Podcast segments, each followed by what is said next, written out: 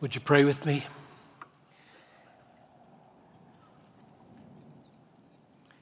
Father in heaven, I ask you now that at the end of this conference and as we move forward, over a million people would be mightily and boldly unashamed of the gospel. I pray first that it would be true of us, these 7,000 or so folks in this room. And then I pray for the 700,000 folks who are in our churches that we might rub off on. And then I pray for another 300,000 or so through their influence. Lord, we don't want to stamp our arrows on the ground too few times with low expectations for what you might be pleased to do when these brothers and sisters are unleashed on the world, unashamed of the words of the gospel. So come and do that, I pray. And I ask that we would be granted by the power of the Holy Spirit to sorrow over the lost, to plead with the lost, and to pray for the lost. And I pray for myself now that I would be faithful to your word and that it would be added to the other magnificent heralding that we have heard from your holy, inerrant, powerful, life changing word. Come and grant that help for all of us now, I pray in Jesus' name. Amen. My title is Persuading, Pleading, and predestination, human means in the miracle of conversion. And I invite you to open your Bible, if you have one, to Romans chapter 9.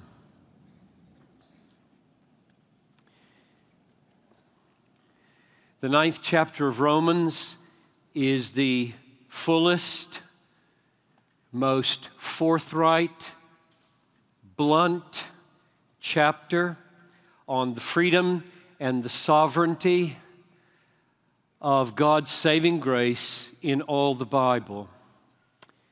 It contains statements like this verse 3 My kinsmen are accursed and cut off from Christ. Verse 6 Not all who are descended from Israel belong to Israel. Verse 10 Before Jacob and Esau were born or had done anything good or bad, Jacob was chosen to inherit the covenant promise, not Esau. Verse 13 Jacob I loved, but Esau I hated. Verse 15 I will have mercy on whom I have mercy, and I will have compassion on whom I have compassion. Verse 16 it depends not on him who wills or him who runs, but on God who has mercy. Verse 17 I've raised you up, Pharaoh, that I might show my power in you and my name be proclaimed in all the earth. Verse 18 God has mercy on whom he wills, and he hardens whom he wills. Verse 19 why does he still find fault? Who are you, O oh man, to answer back to God? Statements like that. Most people are shocked when they read Romans 9. Very few people are so steeped in the biblical spirit of the majesty and the freedom of God that these things make sense. Here's my main question Why is this here? I mean, generally, why it's here, but specifically at this point in Romans, why is it here? Why just here? Now, I'm assuming that this is scripture. And therefore is inspired and infallible, or as Paul says, profitable for teaching, for correction, for reproof, for training in righteousness, that the man of God may be equipped for every good work, including the work of evangelism and the work of world missions. I'm assuming these words are not here to undermine personal evangelism. These words are not here to undermine global missions. They are here to strengthen and empower and stabilize and deepen and advance and make more fruitful your personal witnessing efforts and your corporate evangelism and your global efforts to reach the unreached peoples of the world. That's why these verses are here. I'm just assuming that in the big picture because they are scripture, and all scripture is that. It's profitable. None of it's there by accident or to undermine any other part of it or any duty in the Christian life. I'm assuming that if Romans 9 were rightly understood and rightly felt, more people would enter the kingdom of God with white hot affection for God than if this chapter were not in the Bible. Those are just big assumptions that I have about the nature of Scripture and Romans 9 being part of it about Romans 9. So, my, ba- my main question here it is again why is it here, here, right here in Romans? Why does Paul take us there into these weighty matters of election and predestination, the absolute sovereignty and freedom of God. Why does he go there here? That's my main question. So let's turn there. I'll tell you where I'm going after that. I have one main question, and then I'm going to ask three short questions at the end. Okay, in view of that, what effect does Romans 9 and its truth and reality have on Paul's relationship to lost people?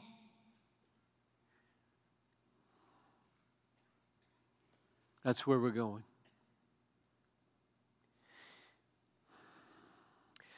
Paul has just finished writing Romans 1 to 8. These are the greatest eight chapters in the Bible. And they reach a crescendo in Romans 8 with promises that are spectacular, off the charts, precious to us. Let's just walk through it and bullet these unspeakably precious promises. Verse 1 there is no condemnation for those who are in Christ Jesus. Verse 11 If the spirit of him who raised Jesus from the dead dwells in you, he who raised Christ Jesus from the dead will give life to your mortal bodies also. Verse 16 we are the children of God. And if children, then heirs, fellow heirs with Christ, provided we suffer with him, that we may be glorified with the very Son of God, heir of all things. Verse 18 The sufferings of this present time are not worth comparing to the glory that is going to be revealed to us. Verse 21 the creation, the whole thing, all the cosmos, all that the Hubble telescope is seeing will be set free from its bondage to decay and obtain the freedom of the glory of the children so that they have a playground suitable for their resurrection bodies. Verse 28 For those who love God and are called according to his purpose, everything works for our good. Verse 30 Those whom he predestined, he called. And those whom he called, he justified. And those whom he justified, he infallibly glorified as good as done. Verse 31 If God is for us, who can be against us? Verse 32 He who did not spare his own son, but gave him up for us all, will he not with him freely give us all things? All things are yours. Whether Paul or Apollos or Cephas or things present or things to come or life or death, all things are yours. And you are Christ, and Christ is God's. That's 1 Corinthians. Verse 33 Who shall bring any charge against God's elect? Verse 35 who will separate you from the love of Christ?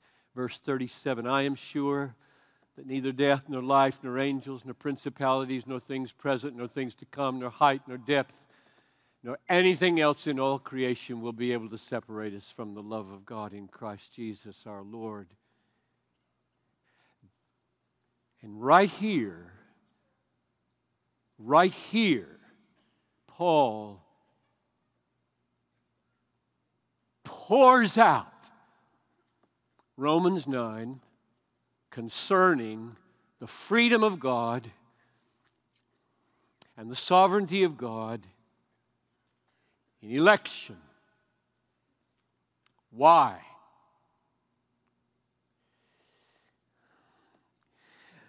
The God of Israel has just embraced the world. He sent his son, he inaugurated a new covenant.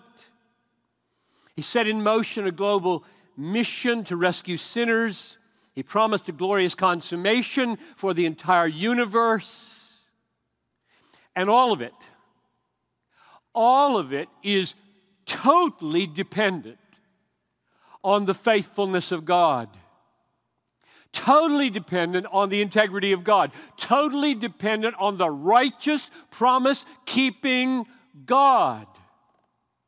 If God is not faithful, Romans 8 means nothing.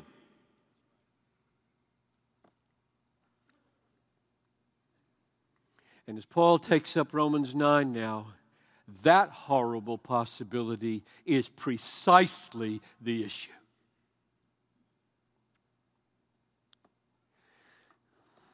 Israel, God's chosen covenant people with untold privileges have rejected her Messiah and en masse are accursed and cut off from Messiah Jesus. Gentiles are streaming into the kingdom from east and west and north and south, and the sons of the kingdom are being thrown into outer darkness. Matthew chapter 21, verse 43. No, that's 8 11. Matthew 8 11. So, people look and they say, So, God's covenant people are lost. What good is a covenant? What good are such promises? What good is a history of Israel? His word has fallen. He's not faithful to his covenant. That's what Paul is dealing with now. Why? Because if he's not faithful to his covenant to Israel, you Christians have no warrant to think he'll be faithful to you. And Romans, I, Romans 8 falls to the ground along with Israel. That's the issue. Let's read verses 1 to 3. Romans 9 1 I am speaking the truth in Christ, I am not lying. My conscience bears me witness in the Holy Spirit that I have great sorrow and unceasing anguish in my heart, for I could wish that I myself were accursed and cut off from Christ. for the sake of my brothers, my kinsmen, according to the flesh. Paul lives with sorrow and anguish that he says is unceasing because his Jewish kinsmen, for the most part, have rejected the Messiah and are therefore anathema. He uses that word elsewhere accursed and cut off from the Redeemer. Verse 3 I could wish that I myself were accursed and cut off from Christ for the sake of my brothers, the kinsmen, according to the flesh. Paul stands ready to be damned for his kinsmen. If it were possible, if God were the kind of God that would damn a person who loved someone so much they're willing to be damned. He's not that kind of God. Therefore, Paul says this provisionally. It can't happen. But he's willing, in that world, which doesn't exist, he would be willing. Of course, not all of them are lost. Paul is an Israelite, and he makes much of that in chapter 11. And I wish we could talk about that too. As a whole, though, the Jewish people have turned away from Messiah. Kingdom has been taken away from them, given to a people bearing the fruits. Matthew 21. This, in spite of spectacular benefits. Let's read verse 4. They are Israelites. To them belong the adoption, the patriarchs. From their race, according to the flesh, I'm sorry, to them belong, I skipped a line. They are Israelites. To them belong the adoption, the glory, the covenants, the giving of the law, the worship, the promises. To them belong the patriarchs. From their race, according to the flesh, is the Christ, who is God over all, blessed forever. Amen. In spite of all that, they're lost. many, many, many individual Jews are lost, accursed, cut off from Christ. What can this mean? Messiah arrives, and mass rejected, and mass they go to hell. Cursed, cut off from Redeemer. What can that mean? The Word of God has fallen. To show that that's what Paul is responding to, now we read verse 6. But it is not as though the Word of God has failed or fallen. He preempts the objection, which shows how real the objection is. No, that is not what you should infer from the lostness of so many thousands of Jewish people. That's not what has happened. God's covenant people are perishing as a whole. What good is a covenant? And Paul responds It's not that the word of God has fallen. And the rest of Romans 9 to 11 supports that.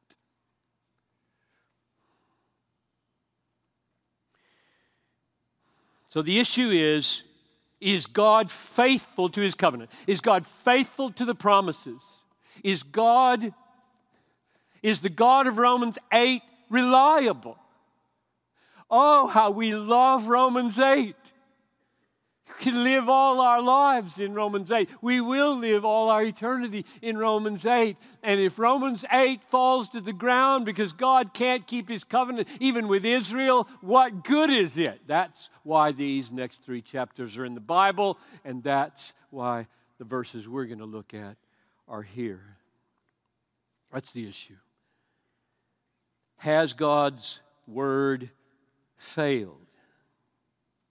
Has Romans 8 lost its foundation in the faithfulness of a promise keeping God?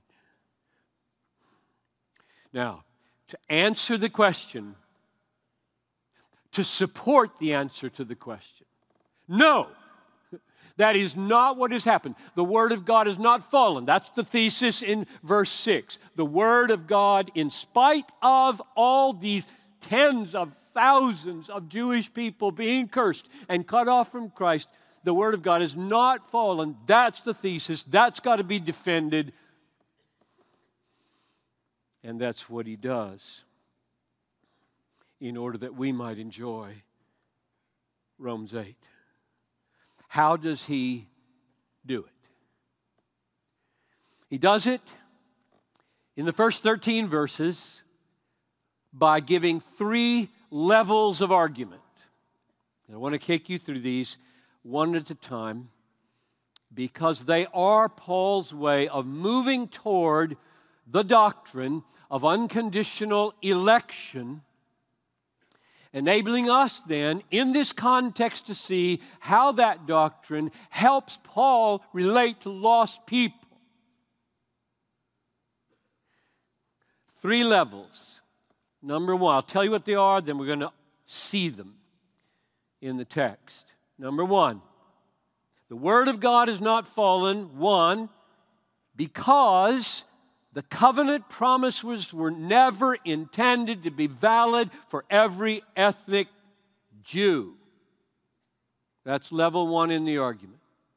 Level two in the argument the true Israel within Israel for whom they were intended were brought into being. The true Israel was brought into being not by any human means whatsoever, but by the God of promise or by the word of promise, the sovereign word of promise, brought into being the true Israel within Israel. That's level two in the argument.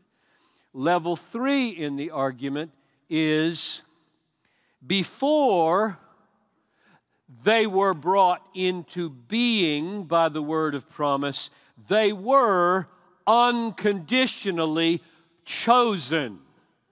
Those are the three levels of the argument. So, evidently, this is where we're going.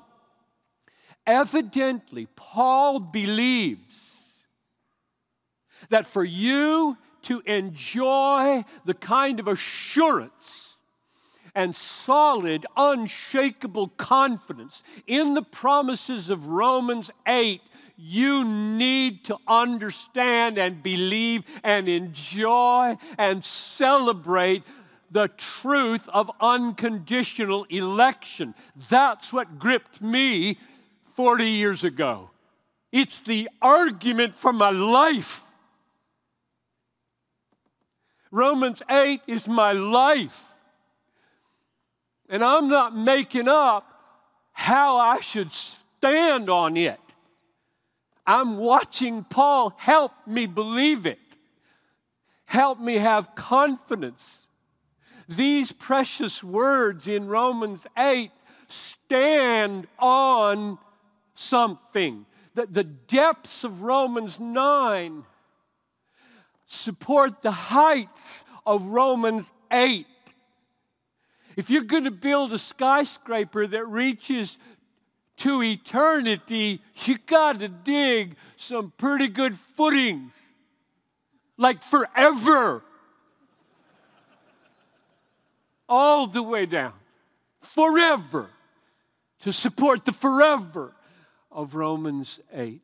So that's where we're going. Let's consider the levels. Number one, let's read. Let me just. In verses 6, 7, and 8, Paul states level one of his argument three times in different words. The Word of God has not fallen because the word of promise, the word of covenant, never was intended by God to apply to every ethnic Israelite. That's argument number one. Verse 6b. It's not as though the word of God has fallen, for, because not all who are descended from Israel belong to Israel. It's an argument why the word hasn't fallen. Because not all Israel is Israel.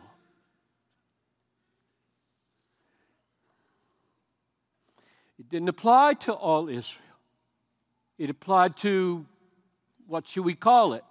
Let's call it true Israel. If you don't like that phrase, come up with a better one for this narrower group. It's not Israel, but is Israel. I'm going to use the term true Israel. Verse 7. Again, the same point of the argument repeated. And not all are children of Abraham because they are his offspring. There are physical offspring and there are children.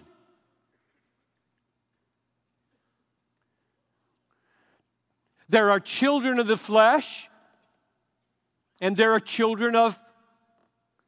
Let's go ahead to verse 8. It is not the children of the flesh who are the children of God, but the children of promise are counted as offspring.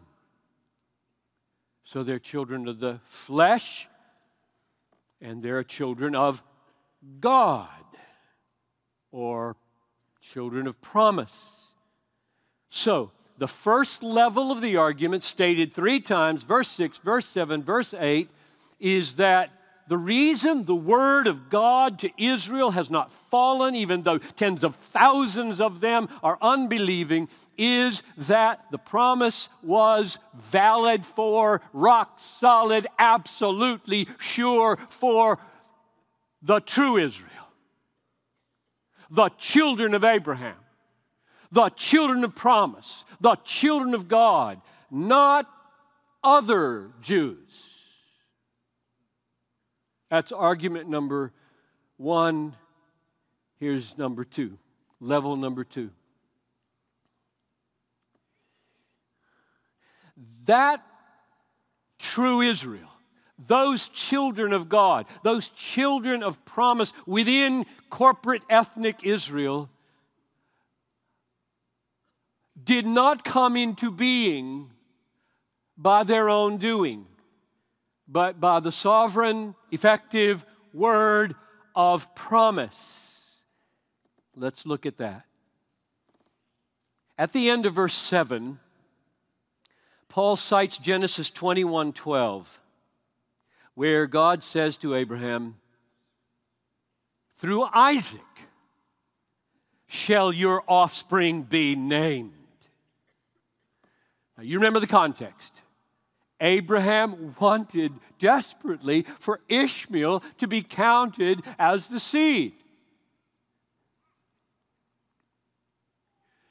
He had made it, he had made Ishmael happen.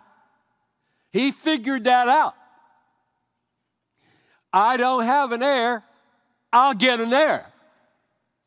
And he got an heir. And God looks at that process of human production and he says, No, through Isaac shall your offspring be named. I don't build my people through that kind of human effort.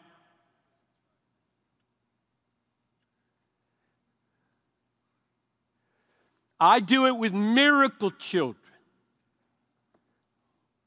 And that was not Ishmael. That's Isaac.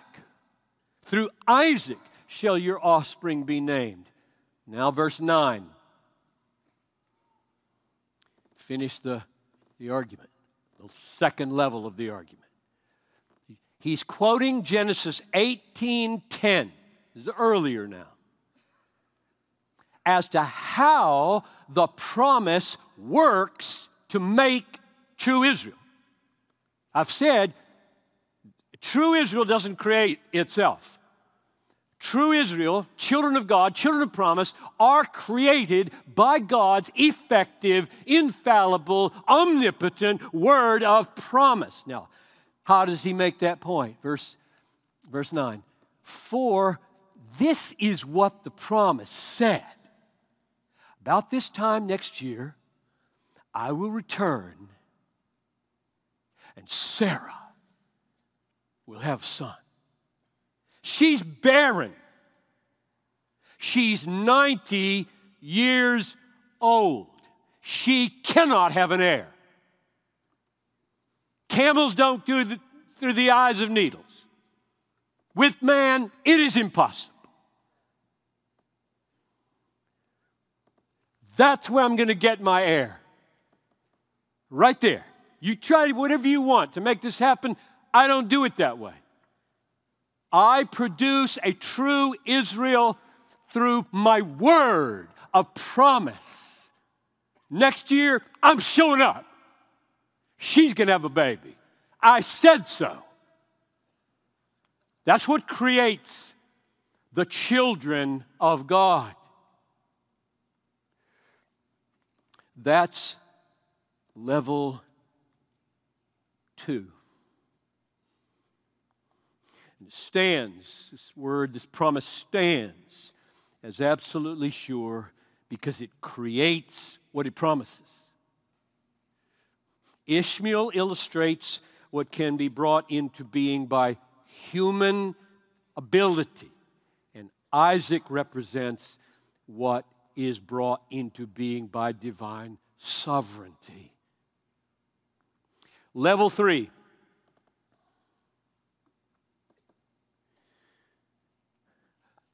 the true Israel that is brought into being by the sovereign, effective word of promise, not by human agency, was chosen unconditionally before that happened.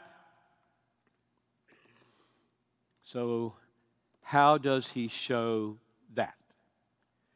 He moves from the illustration of Isaac and Ishmael to the illustration of Jacob and Esau. And there are four things about the illustration of Jacob and Esau that make it an absolutely stunning and striking illustration of the point he's trying to make. His point here is not any longer the children of promise are of supernatural origin. That's not his point. That was point two, level two. The new point is those, those people that I have now brought into being by my omnipotent word of promise were, were chosen before that happened, and they were chosen totally unconditionally. That's his new point. So, how does he make, make that point? Here's what makes this illustration of Jacob and Esau four things that make it so amazingly suited to his point. Number one, they were twins in the same womb. So he's trying to prove sameness, Nobody's better qualified because Ishmael was 13 years older than Isaac. Maybe he messed up. We need, need a new one. That'd be nice and conditional. Number two, they had the same parents. While Ishmael had a Gentile mother. Maybe that's why he wasn't chosen.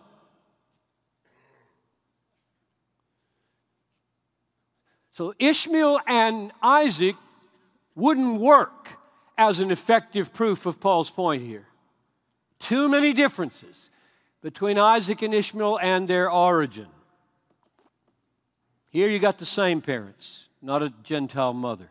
Third, God chose the heir before they were born or had done anything good or bad. And no doubt, Ishmael, being 13 years old when Isaac was born, had done plenty of bad things to disqualify him, so that God then conditionally uh, chose Isaac. No. No, they hadn't done anything. They hadn't done anything, good or bad, to qualify as the heir. And number four, against all convention and precedent, God chooses the younger to be the heir, not the older. Now, here's the question why did God do it this way? That's Paul's asking. Paul is reading his Old Testament and asking, what does all this mean? And Paul gives a very vivid statement of the answer why God did it this way in the middle of verse 11. Though they were not yet born and had done nothing good or bad, in order that God's purpose of election might continue. Now, pause, I went too fast.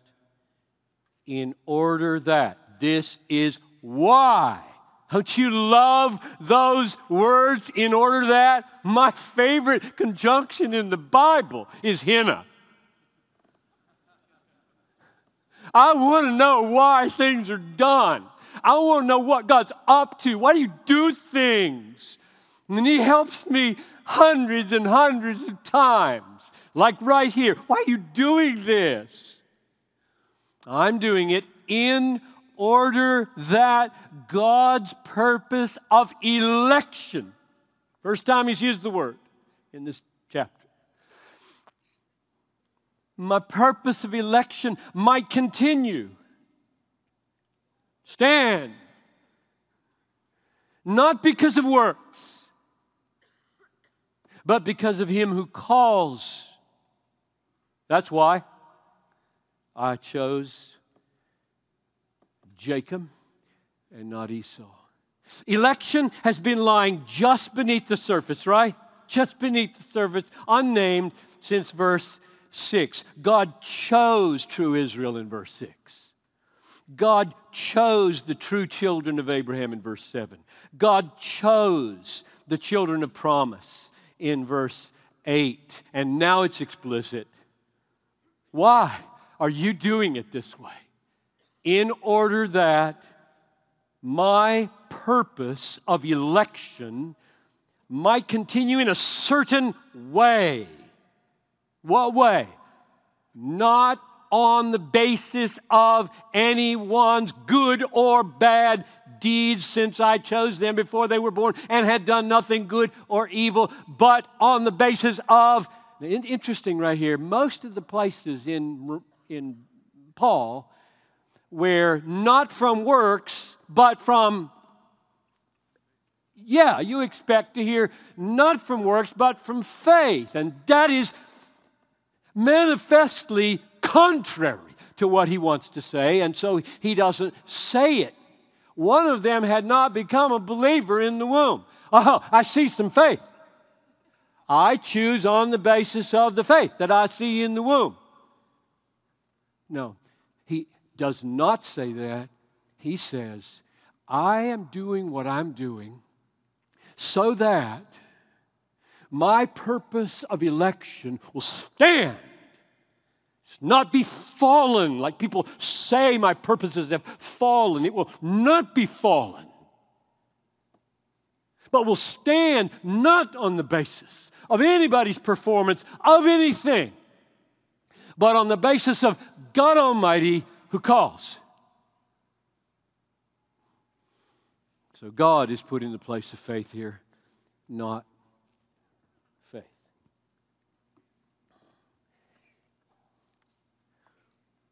So, unconditional election is a phrase that is not a stretch at all for these verses, which is why he goes on to underscore that truth at least three more times. Verse 15 I will have mercy on whom I have mercy. Verse 16 so it depends not on human will or exertion, but on God who has mercy. Verse 18 So then he has mercy on whomever he wills, and he hardens whomever he wills. So back to my main question Why is this here? So Paul leads us into the doctrine of unconditional election at this point he says to show that the Word of God has not fallen.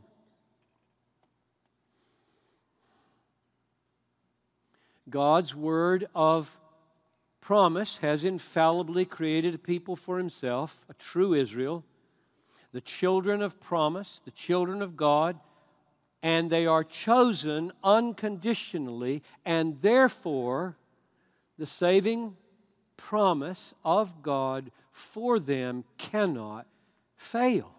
Because ultimately and decisively, two of my favorite words in this regard, essential words, I don't know how to say it to avoid contradiction any better, because ultimately and decisively, it does not depend on them at all. Therefore, fear not, you Christians. Romans 8 stands.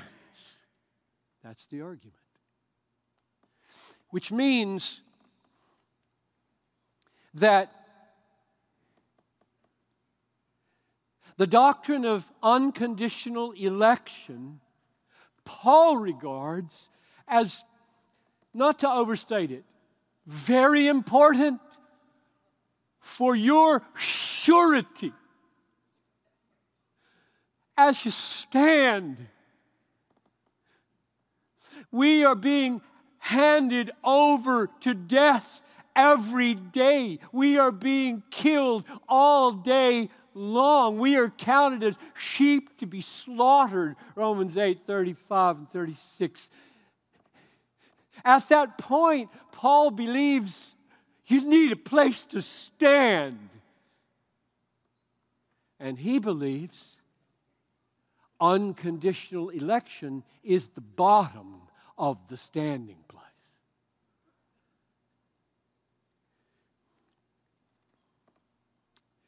Our security, our assurance, our confidence is what the doctrine of unconditional election is for and therefore it is precious beyond words. Now, that's the answer to my main question. And here are my three answers to the question what effect does that truth have on Paul's relationship to lost people? I have three answers that I see in three chapters of Romans 9, 10, and 11. I'll take them one at a time. The doctrine of unconditional election evidently sustains Paul in the great sorrow and unceasing anguish of his heart for his lost kinsman. John MacArthur had to leave if he were here, I would look down at him at this point and say, Did you ever set the ball up for me on your last two minutes?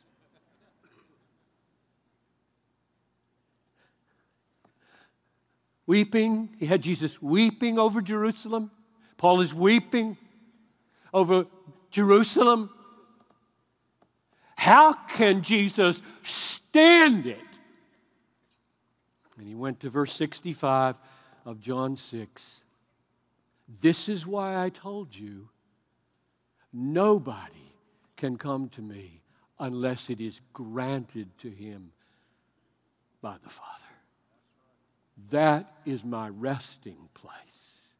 John MacArthur said, Jesus said. And that's right. It's Paul's resting place. You got people you love. How can you stand it? How can you stand the prospect? They might not come.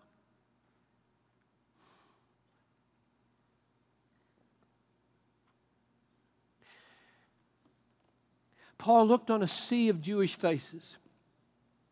That's my picture now. He looked on a sea of Jewish faces, drowning in an ocean of unbelief. And he remembers that he was snatched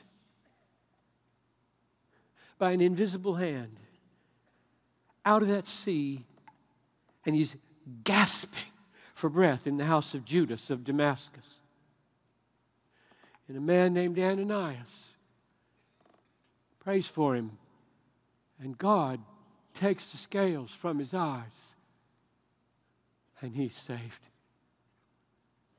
He remembers this. He remembers this. And when he asks, which he does, you can read the answers. Why? I was not a candidate. Why me? There are two answers. Number one, Ephesians 3 7, it is a gift of God's grace. Number two, you are my chosen instrument, my elect instrument to carry my name before Gentiles. I am gracious, you are chosen. That's your answer. Don't look any further. It will go bad for your heart if you look further. So, the doctrine of unconditional election destroys every sense of superiority. It leaves us weeping with the sheer wonder of thankfulness. And this weeping overflows into great sorrow for the lost. If we don't feel this, and we often don't, if we don't feel the weeping wonder that I was chosen owing to nothing in me, and therefore, my heart is aching for the sea of people who are just as worthy and unworthy of this as I am. If, if that doesn't cause us to feel the weeping of wonder and the weeping of compassion. It is not because we believe the doctrine of unconditional election. It's because we don't believe it in such a way that we've been broken by it. That's why. You got work to do, brothers. I got work to do on my face before God in the verses of the Bible that tell me the effect that unconditional election is supposed to have on me. This is not about winning arguments, this is about weeping. I didn't even read the text. Verses 1 and 2. I am speaking the truth in Christ. I am not lying. My conscience bears me witness in the Holy Spirit that I have great sorrow and unceasing anguish in my heart. I, I have read those verses countless times with absolute dismay as to how he survived. the word is unceasing. You have anguish every now and then. Paul says, Mine's unceasing. My sorrow is great and unceasing. MacArthur's effort at the end of his sermon was so right and so needed. How do you stand it? And that's where he goes. I stand it not by minimizing lostness, not by losing compassion, not by ceasing tears. I stand it because when I'm wobbling all over the place emotionally, my feet find a resting place. My God is powerful. My God is sovereign. My God is wise. My God chooses whom He wills. I have zero explanation for my election. I just want to pour myself out to rescue as many as I can the way I was rescued. Observation number two, implication number two. First one was weeping, and, and the next one, there are three. The next one is the doctrine of unconditional election empowers Paul's labors to persuade the lost to believe and be saved. The doctrine of unconditional election empowers Paul's effort, labor to persuade and plead with lost people to be saved. Let's go to chapter 11 verses 13 and 14.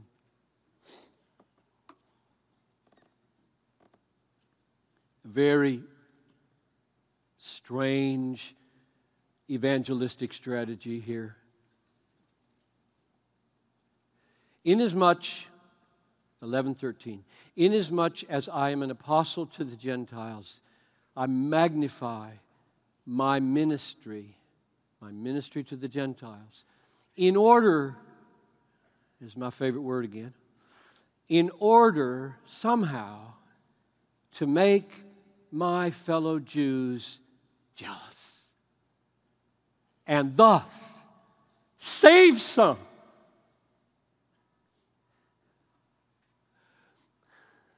You see that little word somehow? You feel that word? Paul's got a pragmatic strain to him. We hate pragmatism, right? We reformed Bible saturated people hate pragmatism. But I just want to end this conference on a note that you better be a dreamer. You better think programs and strategies, and I'm gonna somehow, somehow, somehow, somehow get through. It's there. Maybe if I walk into a synagogue and tell them how many unclean Gentiles are enjoying their inheritance. Maybe. That would work. Work, work, work, work. It work. Pragmatism. Yes. I mean, if you don't do any of that, you don't love people. You don't get theology, you don't love people. If you don't have some sense, I got to find a way to get through to them. I got to find a way. Now read it again. Inasmuch as I'm an apostle to the Gentiles, I magnify my ministry in order that somehow, you feel that? Like I became a Jew to the Jews, and I became lawless to the lawless, if by any means, any means, I might save some. He's not afraid of that language. He knows good and well who saves sinners. But he knows human agency. The doctrine of unconditional election, as it played itself out in the world in the apostolic authority, in no way hinders your human strategizing to reach your city, your kids, the carnal church members. Think and dream and plan and come up with evangelism explosion 2.0 or whatever.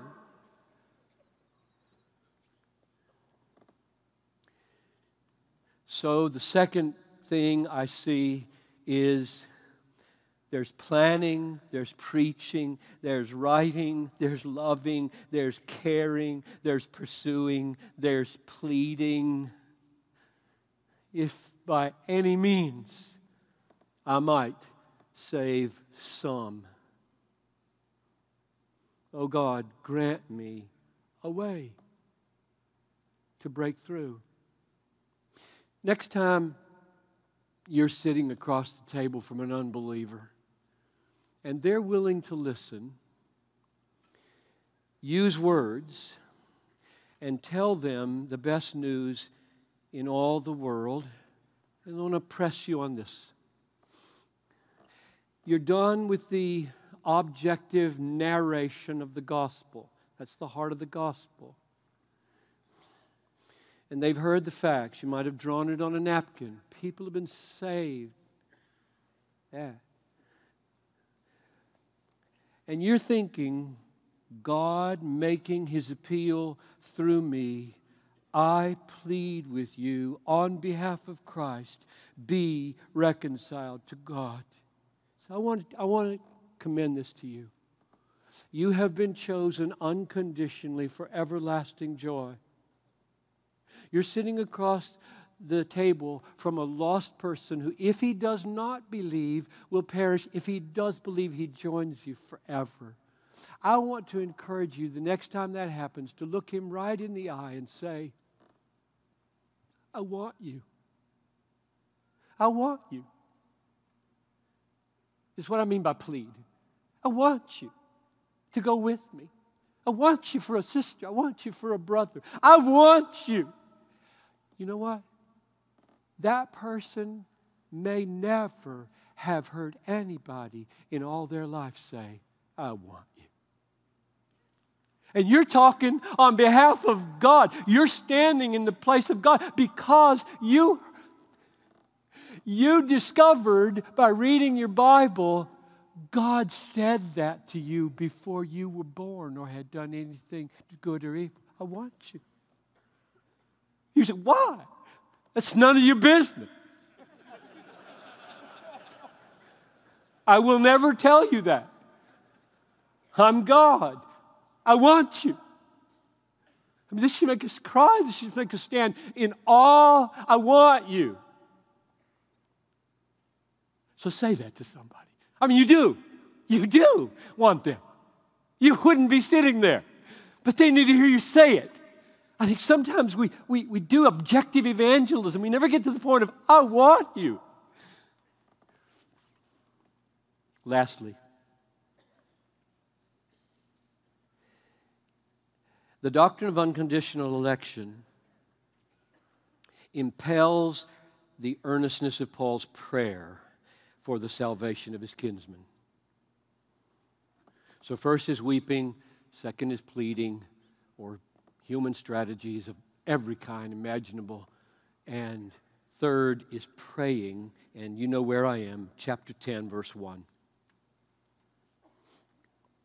Brothers, my heart's desire and prayer to God for them is that they may be saved. So notice those two things my heart is aching and my prayers are rising. My heart's desire, that's one level, and my prayer to God, that's the verbal level, is that they may be saved.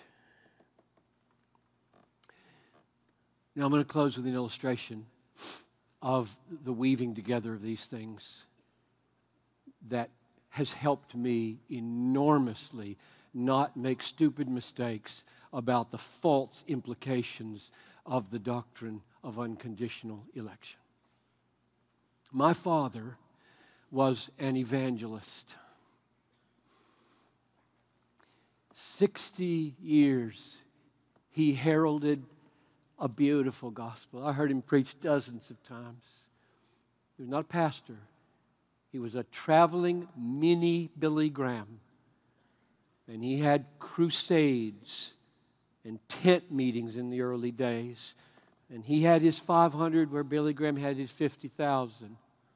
And I would go with my dad and listen to him plead for sinners. He had a spectacular gift of evangelism, and he was faithful to it to the very end. What an amazing life he led. He was very traditional.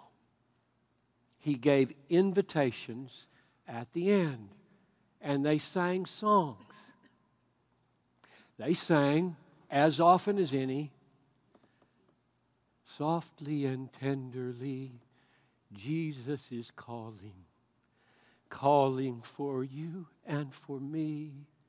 See at the portals, he's waiting and watching, watching for you and for me. Come home, come home. You who are weary, come home. Softly and tenderly, Jesus is calling, calling, oh sinner, come home. Can a Calvinist sing that? Calling, watching, waiting.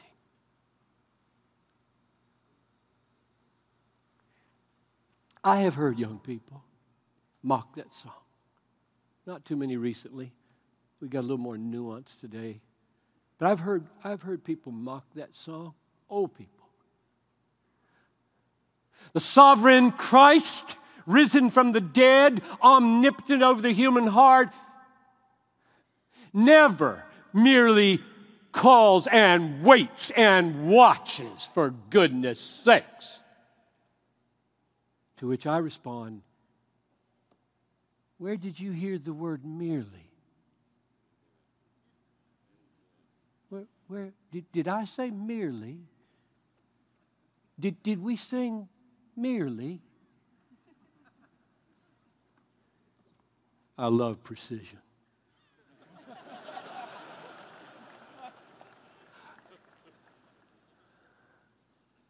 now, let's, let's finish the picture. The song has begun. There's 300 people in the room.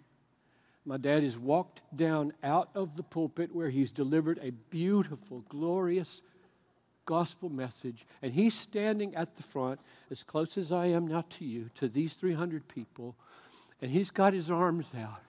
And regularly, no show, there were tears in his eyes. And he looked right at people. Would you come? Would you step out? Would you come? He will have you. And you felt every, everything in your body said, He's standing in the place of Jesus, inviting people to come.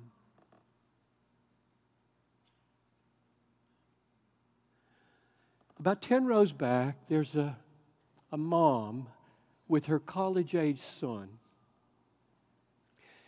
He's an out and out unbeliever and hates being here, but mom asked him, and to make her happy, he came along and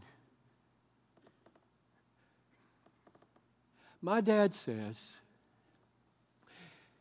every eye closed, every head bowed. We mock this, right? Every saint praying. All right. Jesus is standing at the front at the portal, calling, waiting, watching, having been lifted up as the triumphant Christ of the gospel. Here's a mom, and she's praying. What does she pray? He's standing right here, eager to be home and out of this place. And she's praying, Oh God, please pour out your Holy Spirit on my son. I beg of you, take out the heart of stone, put in the heart of flesh, open his eyes, break him, destroy him, have him, take him, come, come, sovereign God, come.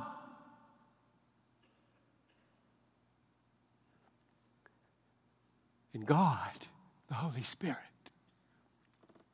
opens his eyes and he sees the risen, waiting, calling Christ as irresistibly beautiful.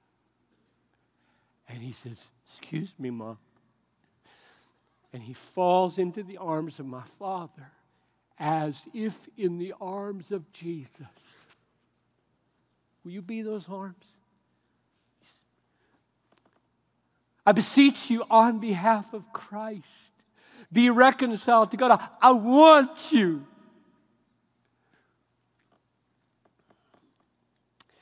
Yes, God is sovereign. God Almighty, through His own unconditional election, through the crucified, risen, waiting, watching Christ, through the tears, the pleading, the praying, the preaching, and through the all conquering Holy Spirit, God saves sinners. Let's pray. God, you chose us owing to nothing in ourselves. And your promises are sure. And in this utterly undeserved surety, I pray that you would grant us to weep for those who are cursed and cut off from Christ. I pray that you would grant us to plead. I pray that you would grant us to pray for the lost. For you are God.